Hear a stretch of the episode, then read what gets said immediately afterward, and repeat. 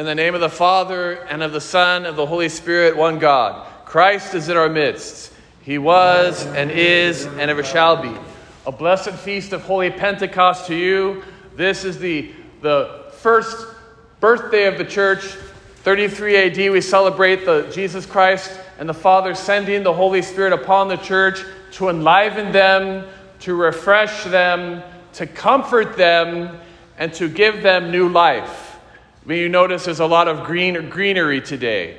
This greenery symbolizes what the Spirit does for us. The Spirit refreshes, the Spirit makes us new again, and the Spirit makes us Christians, where we come together to worship our God. Now, today we celebrate again that God sent the Holy Spirit, this divine, this, this God, one in essence with the Father and of the Son, the Lord the giver of life, the comforter, the one that supplies all things, the one that pours out prophecies, the one that protects priests, the one that breathes wisdom to the unlettered. The Holy Spirit was sent upon the church in order to transform not just the church, but to transform the whole world. And the Holy Spirit, God's intention, God's desire was completely successful in God, when God sent the Holy Spirit upon the church.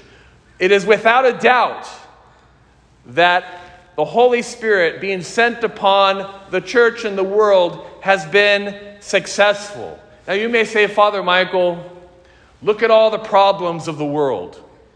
Look at all the evil of the world.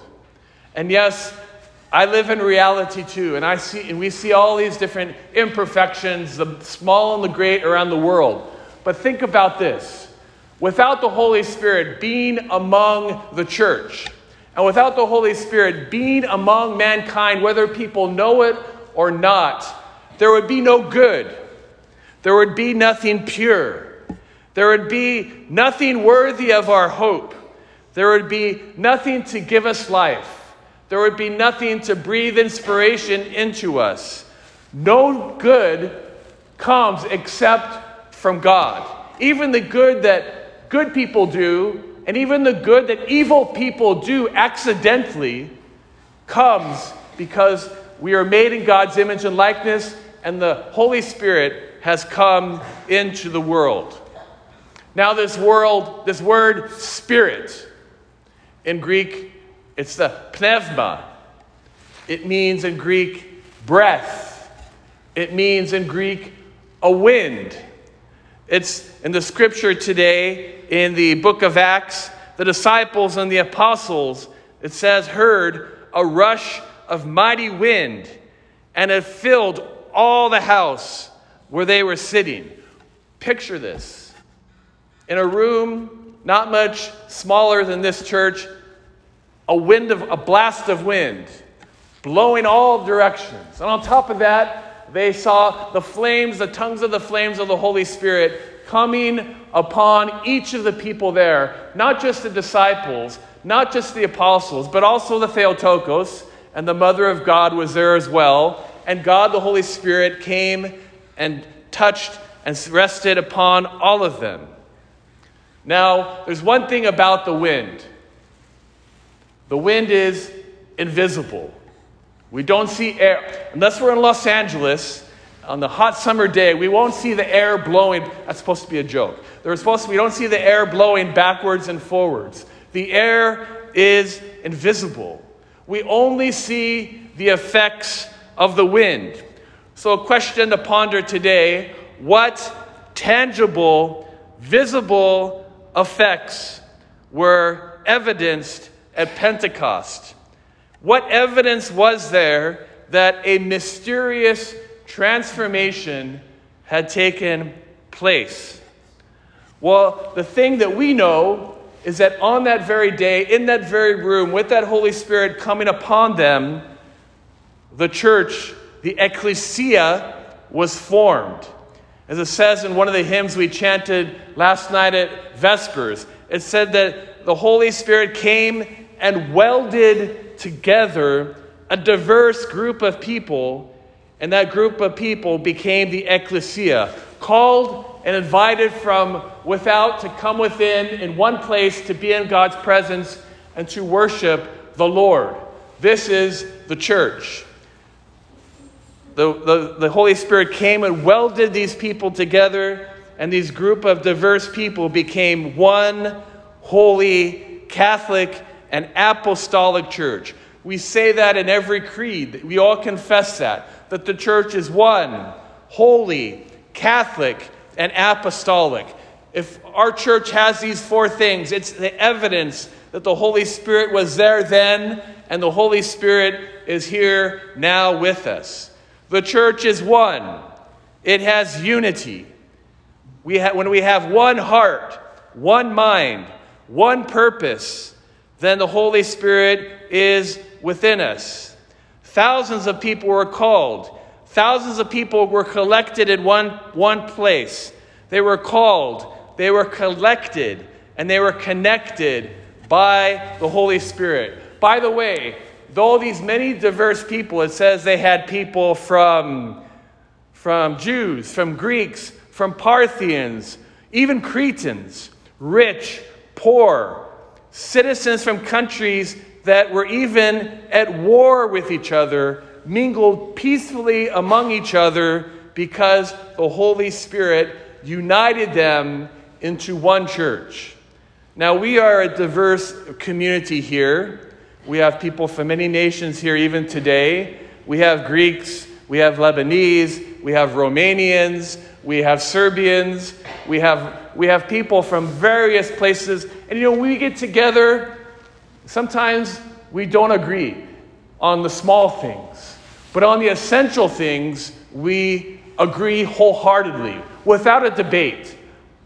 On the small things, what color tablecloths do we put in the hall for a dinner? Some might say white, some might say yellow. What salt shakers, the nice ones or the not so nice ones? Then we might argue.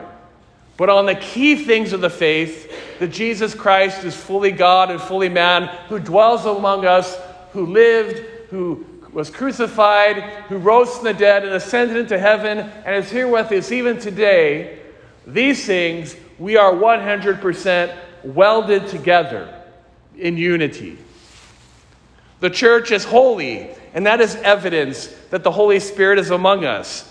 The Holy Spirit, I mean, the church is holy in that it is separate from the world, it is purified, it is given new life, it has, uh, it has a direction that is different than the world around them.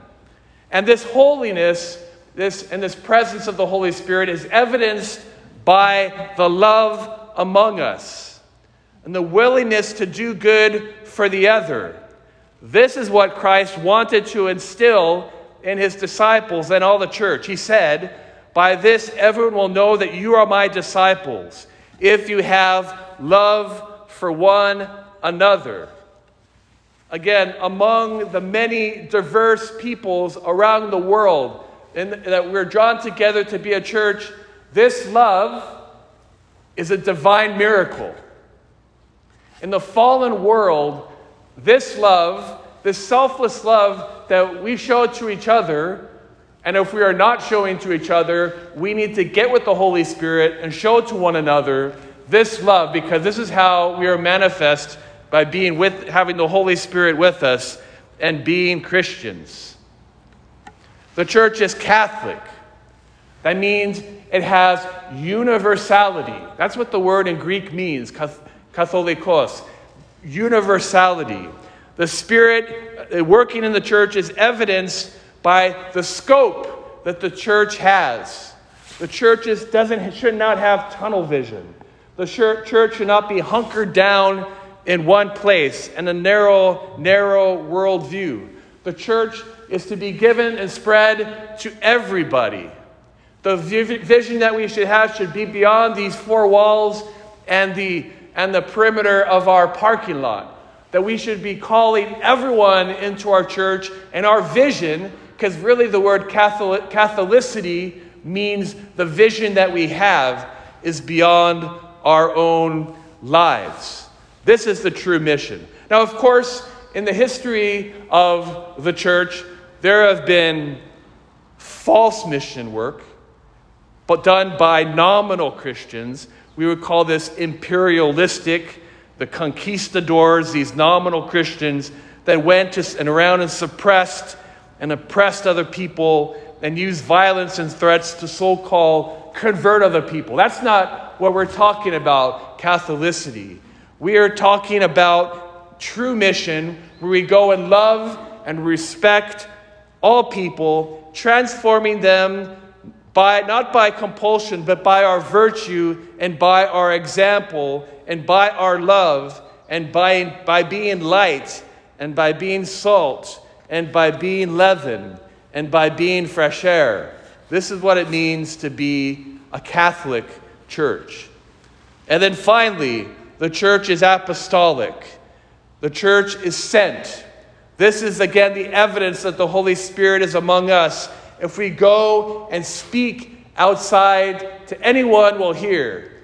Even this morning, we have some, I see we have some visitors here from uh, Michael Mulder. I don't know if you heard the name, but uh, heard the, the, the sad news that Michael Mulder, our, our catechumen, no longer a catechumen, but he reposed, he fell in the, in the sleep on the Lord this past um, this past Wednesday. His wife is here, and Michael was telling everyone about the Orthodox Church. He was being an apostle. And the day before he died, I don't know how he did this, but he had the hospital allowed him to have a tailgate party in the parking lot of the hospital, our hospital here. And he called people individually and said, told them about the, to forgive each other, to love each other. He told them about how he was received into the Orthodox Church. Um, by emergency, I was called in and chrismated not just Michael on Monday morning, but also Darren. Darren, raise your hand so people can know who you are. Raise your hand, don't be shy. Uh, that Darren, his, his cousin and brother in the Lord, also was received uh, into the Orthodox Church. He, they, he received, they received communion. They they were, they were chrismated, received into the faith. They received the Holy Spirit by their chrismation. And they are telling everyone and inviting everyone to come to the church. So thank you for attending, those who are visiting among us. This is what the church means. Ecclesia means to be. Ek is a preposition meaning out of. Kaleso means to invite. This is what the church is. We, we too are invited ourselves, and then we go out and invite other people to come to our church. And I don't want to also, because I embarrass her, but also Michael Mulder came to the church the first time because of Zoe Karyotis in the back. Right? She invited him to come to liturgy. This little Greek lady, little quiet Greek lady, invited her, invited, invited them to come, and here we are. So this is what it means to be apostolic. By the Holy Spirit, we are a church. This is the evidence of the Holy Spirit, what we do here today. And the evidence is when we are one, we are holy, we are Catholic, and we are an apostolic church.